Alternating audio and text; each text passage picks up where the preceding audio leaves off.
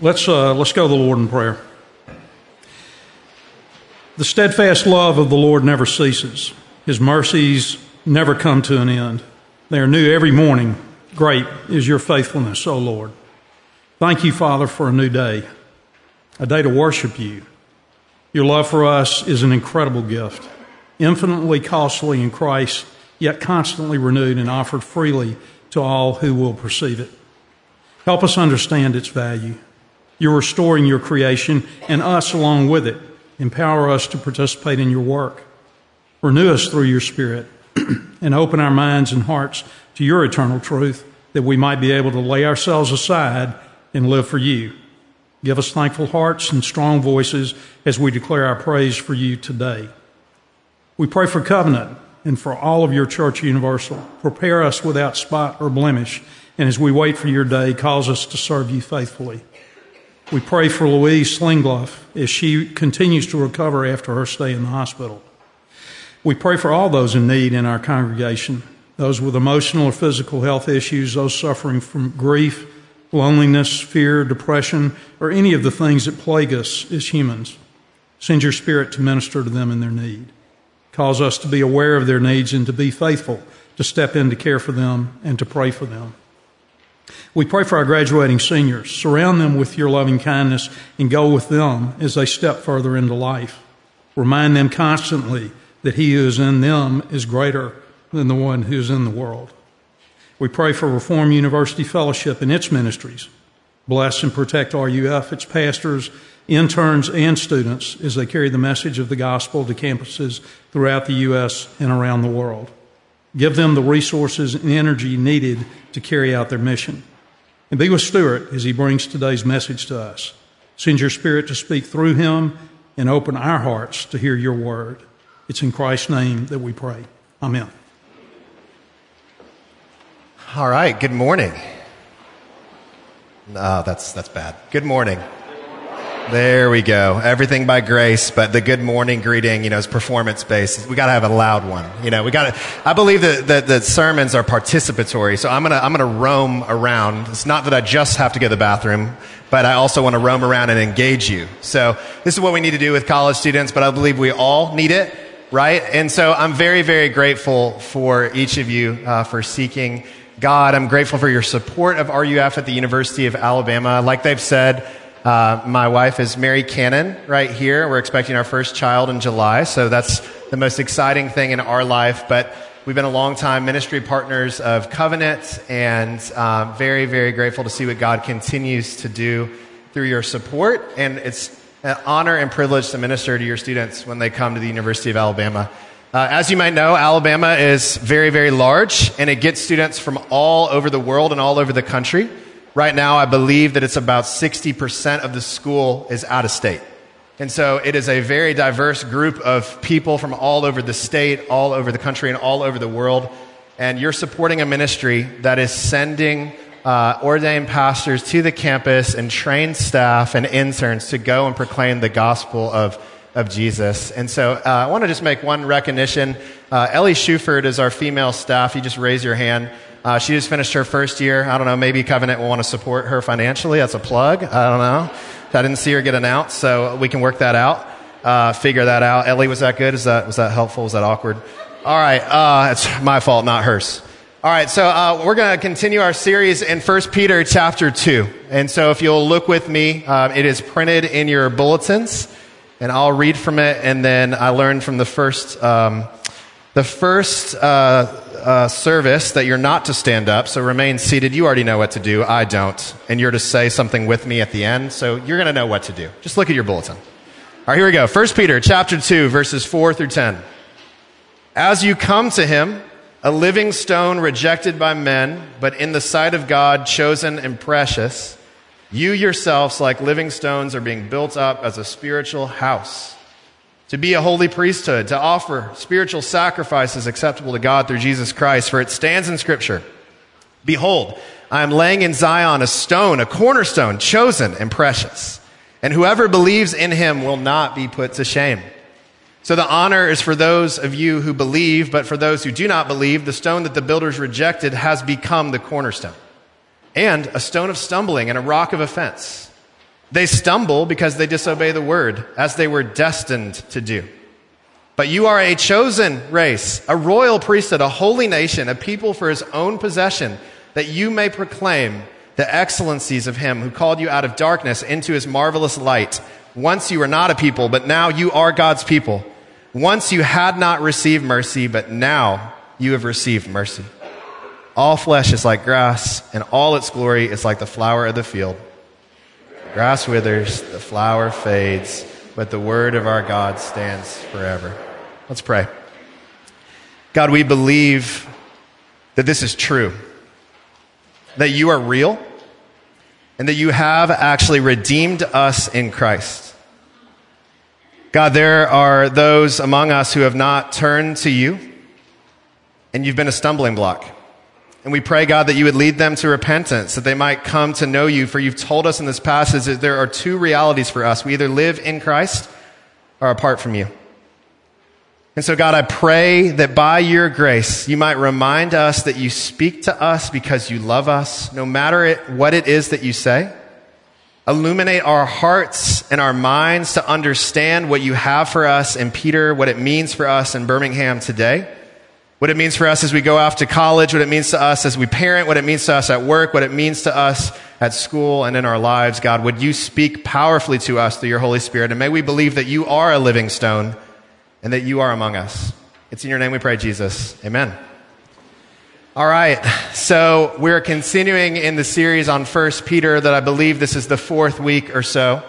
And anytime that we engage in something from the Bible, we need to first and foremost be reminded that it has a context, an immediate context. Okay?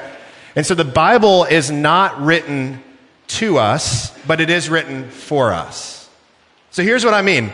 This particular letter was written by a particular person to a particular people at a particular time. And spoiler alert, none of us are those people. Right? So, First Peter is written by the Apostle Peter. The Apostle Peter, who had denied Jesus, who was told that by Jesus he was going to be the rock of the church, the one who'd been restored by Jesus. He had gone off to go and proclaim the gospel, and he was writing to a specific audience in this letter of people in modern day northern Turkey. And these people were suffering. They were struggling.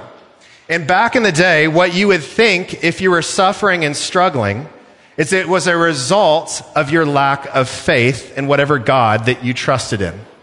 So they were prone to believe in this world in which they lived that their suffering was the result of their unbelief.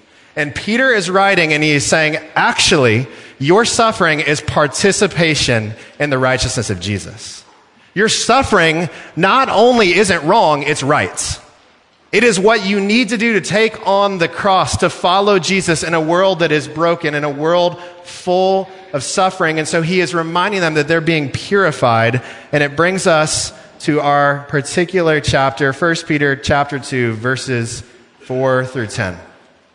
Quite simply, our outline this morning is just three things. It's he, we, and so what. So I want you to say it with me. He, we, and so what. So he, we, so what? I'm trying to make this as simple as possible because I believe that God wants us to know him. And as you look at the beginning of this passage in verse 4, it says, as you come to him. What this means immediately, it's a clue that you can actually know God. You can know God. You can have direct access. You can have a relationship with him. And the you is a y'all, we'll get to that in a second but you can come to him. I spent my entire first 19 years here on earth rejecting this idea. It seemed arrogant to me that God would be available to individuals like myself. Why would he care about me? Why would direct access be something what was needed? And it just didn't seem to be something that sat right with me. But the passage this morning is telling us that as we come to him, a living stone so the first metaphor we get, a living stone about God, is that God is not dead, but he's alive. He's still living, breathing. God himself is a person. He's not geographically limited to one place. He is God himself. And if you want to know what he's like, just look at Jesus. There is no God behind Jesus that's not exactly like Jesus, right? And so this passage is talking about Jesus. As you come to Jesus, a living stone, And keep in mind, for a suffering people who were surrounded by the lies and by the cultural idols that they said that Jesus was not really God or that Jesus had been crucified and he was gone, Peter is reminding them, no, no, your God is not dead. He is actually alive. He's living. A living stone. It says even more than that, that he was rejected by men. I think we all like to believe that we're rational people and that if we just had enough data or if we just knew enough that we'd make the right decision. But if you've gotten very far in the Bible, you realize that that's not really the story of humanity. And if you look honestly at your life, that's not really the story of your life. You see, God Himself, who architect the whole world, who made everything, who built it all, He comes into the world, and what's the result? Is it approval? Is it reception? No, it's rejection. You see, Jesus Himself suffered rejection in His life here on earth. We are not people who just need more data. We're not people who just, if we saw Him face to face, we would act differently. No, our sin blinds us to the truth. We are just as sinful as those who crucified Jesus. We cannot have the grace of the cross without the guilt of the cross. And so we need to be reminded, as we confessed earlier, that we rejected this living stone and we still do. And we need to come to him every single day. He's rejected by men, but get this about him. In the sight of God, Jesus is chosen and precious chosen and precious. I don't know many males who describe another male as precious, right? But that's what God the Father thinks about his son Jesus. Precious, chosen, the one in which he pours out all of his delight, the one in which he loves, the one in which he loves to love. He loves to care for. Jesus and God the Father have such an intimate relationship full of love that they're inviting us into, but we see that in God's sight, Jesus was chosen and precious. So, the first application for us this morning is can you live and go throughout the day without having the approval of man?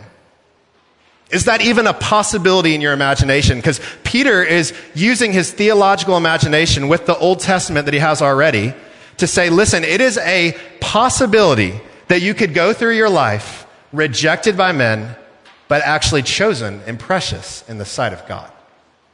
Do you believe that this is true? This is the reality of the one who made all things, the man who created all men, the man who created everything that exists. And it goes on and it says, as Daniel wrote, uh, uh, spoke for us earlier, quoting Isaiah 28, verse 6, Behold, I am laying in Zion a stone, a cornerstone. Again, what's the cornerstone like? He's chosen and precious. And the cornerstone is a piece in architecture that you would build on which all the angles would be judged off of it. It was the foundation. So the builder of all things becomes the foundation of the building.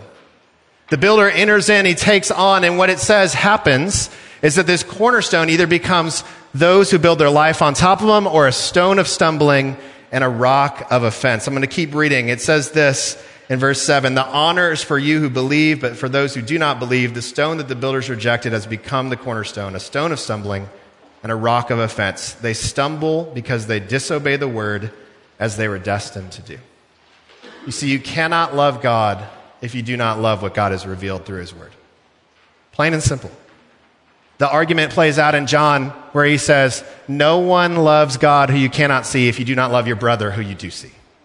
You see, we evidence our love for God by our obedience to God and His commandments here on earth. And I think there was a really great quote. If you will, turn to page one in your bulletin. This was something that I was reading before the first service that I thought really explains this really well. This is from D.A. Carson. It's the second quote. And this is what he says about this passage. He says, Peter here insists that everyone is affected by the coming of Christ positively or negatively, depending on whether they too are living stones or alternatively simply reject him or stumble over him. God's plan includes a division of people around his son, so this cornerstone rejected by so many. And the most important thing, both for this life and for the life to come, is to be living stones along with him in the temple of which he is the cornerstone. He's the most consequential human being who's ever lived. There's never been a human being who has ever lived who has been so consequential. Your relationship to Jesus determines eternal life and eternal death, not only to come, but right here, right now. everything is about him. There's Jesus and there's everybody else. And so, are you reconciled to Jesus? Do you know Jesus? Have you come to him, this living stone who is rejected by men? Have you come honestly with your fears, with your sins, with your guilt, to come to him and to receive him and to receive his grace? You see, this cornerstone is responsible for every single stone that is to be built on it or every single one who stumbles over him. Everyone stands account before this person, and this passage lays that bare from Peter. The stone that the builders rejected has become the cornerstone, a stone of stumbling and a rock of offense. And so the he in this passage is Jesus. If you're picking up on what Peter's doing here, you'll realize that he's playing on these themes from the Old Testament of the prophet, the priest, and the king, right? The prophet who declares the word of God, the priest who intercedes before God and man, and the king who rules and reigns. And it's showing us through all different images in this passage how Jesus is that true priest. He is that great prophet and he is the king who has already come. And because that's true of him, it brings us to our second point, which is we. What is true of him becomes true of us. What is true of Jesus becomes true of us. And what's true of us, our sin becomes true of what Jesus suffers in his life. That's called union with Christ. This we is something that is shocking in a world where we're so hyper individualistic. We're so concerned about me. We're putting so much pressure on ourselves to construct the right identity, to have the right approval, to be involved in the right things. I see this all the time in my life and with students at the University of Alabama. It's so hard for us to live in the context of relationships with other people because relationships are messy. Relationships are challenging. And so when this passage says that you are living stones being built up together, it's like, no, no, no, no, no, no. Jesus, just let me be my own stone off to the side, right?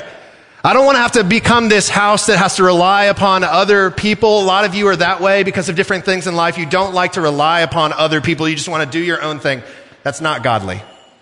God has called you to become you in the context of other people. You cannot become yourself by yourself. And this passage is adamant. It doesn't even have a lick of possibility of saying that this is about us alone as little isolated individuals and people. No, it's about us together.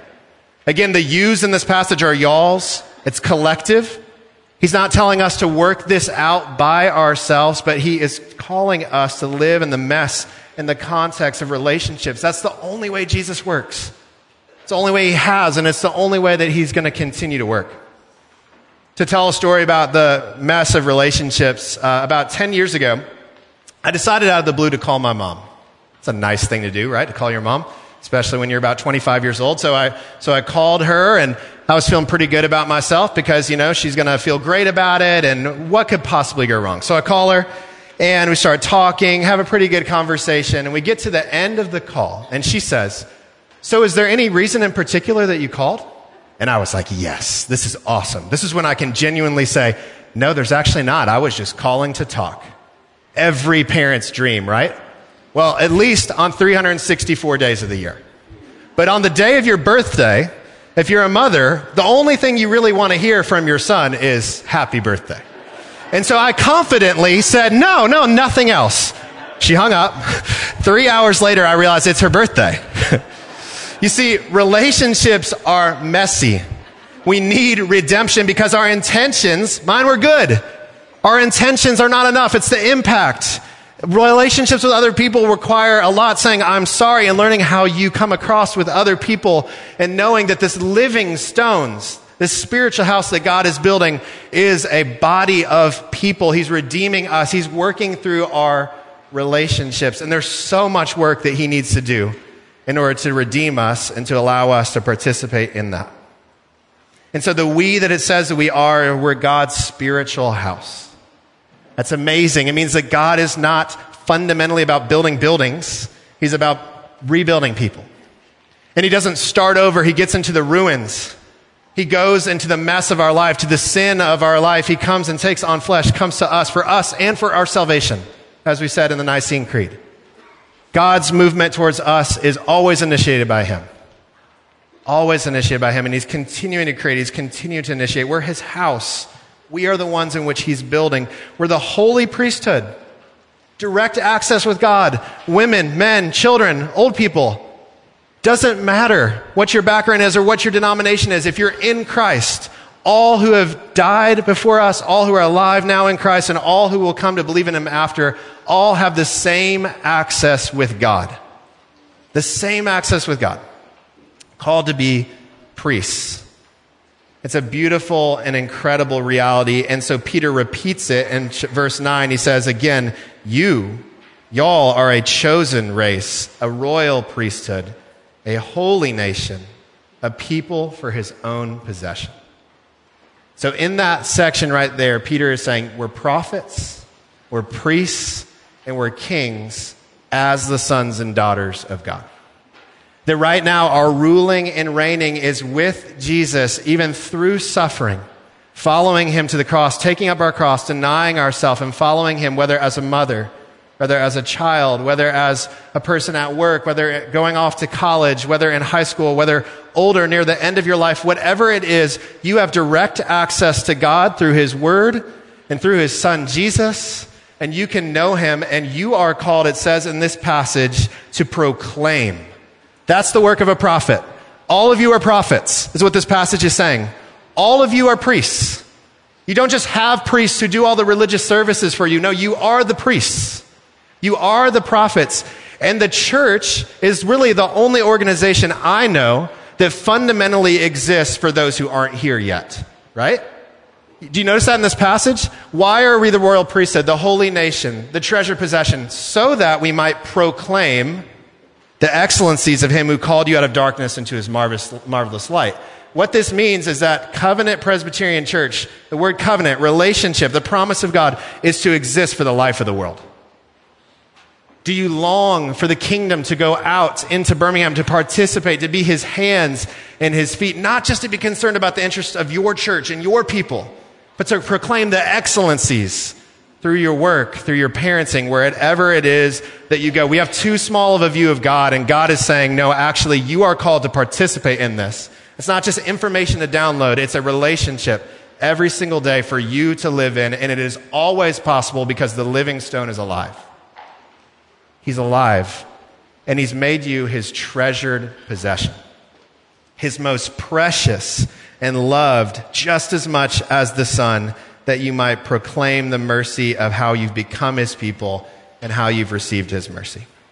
And it brings us real quickly to our last point of the so what, which we've started to talk about a little bit the reality that we exist for the life of the world. But very quickly, when you start to realize about the problems out there, the scripture reminds us that most of the problems are actually in here. They're inside of us, right? We need a whole lot of redeeming as well. We're not just going out with the message and now we conquer in the name of Jesus in some kind of Christendom way. We're not ushering in God's kingdom. We're just bearing witness to the kingdom that God is doing through our sacrifice and through our suffering with Jesus. And we need so much of Jesus in our own lives if this is to be true for us to proclaim the excellencies of Him out into the world. I'll close with a story. This is from Banksy. Uh, you may know him, but he's maybe the world's most famous artist. In November, he made a secret trip to the Ukraine and he created seven new pieces of art. He entered into cities and neighborhoods that had been demolished by the war that's still going on. And in the midst of this, he finds broken and bombed out buildings to use as his canvas. In one particular demonstration, he painted a gymnast practicing a handstand on a pile of rubble. In another, there's a woman in a bathrobe with curlers in her hair and a gas mask on her face, holding a fire extinguisher next to a blown out window. But here's the genius of what he was doing. By entering into the crater of this tragedy and using it as the canvas of his art, he was taking what is seen as worthless, damaged, done, useless, and to make it and turn it into something of incredible value. You see, the work in which Jesus does in our lives is like Banksy was doing. It's out of the rubble. He's taking the rubble of our lives and he's turning it into treasure. His canvas that Banksy used was valueless to others, and yet he saw what it could become. And for us, when we look into the lives of other people, we're not necessarily qualified to be the kind of redeemer that other people need. We all need that perfect redeemer. I was thinking about that with this story. If I was sent into Ukraine, into this area, there's no way that I would be making anything beautiful out of rubble because I'm not a qualified artist, right? I'm not someone who can do these kinds of things. It was not just that anyone could bring beauty out of brokenness. There needed to be someone with incredible and remarkable talent and skill to work in the medium of rubble. This is the power of what Peter is telling us about the gospel of Jesus is that he does not throw out the mess of our lives, but he works and redeems us through what has been purposely destroyed, what has been willfully ruined, betrayed, abandoned, blown up by our sin. And he works and he turns it into beautiful and precious works of art. You see, you may feel valueless or without worth, but he takes what is wrecked and he wonderfully restores it. He takes evidence of my rebellion and transforms it to be evidence of our joyful submission. You see, Peter is telling us that there is a divine builder, a divine artist who is making all things new and bringing beauty from the ashes of our wrecked and ruined lives. And you, we, collectively, are the canvas upon which he displays his love, his power, his ability to redeem and restore even that which seemed to be beyond all hope. And this will come to pass because the cornerstone is faithful and true and living. And he will redeem us and make everything new. Let's pray. God, I pray in the hope of your risen Son that we might know that we have not just come this morning to gather in a building and say words or spout off doctrine, but we have actually come to dare to believe that you are here and that the most fundamental reality of this world is that you exist, that you are building us, that you are making us, and that because of that, we have hope. So, God, in the rubble of our own lives, may you transfer it and make it into something beautiful. May you give us courage to believe that this is true and may you give us the courage to enter into the lives of other people, knowing that together we are being built up into this spiritual house, this royal priesthood. This is not just an individual promise, but is a collective promise for your people from all times, all languages, all nations, all places. And God, we thank you that though we were not your people, we've become your people. Though we once did not have mercy, we've received mercy and grace upon grace in your Son, Jesus Christ our Lord. And it's in his name we pray. Amen.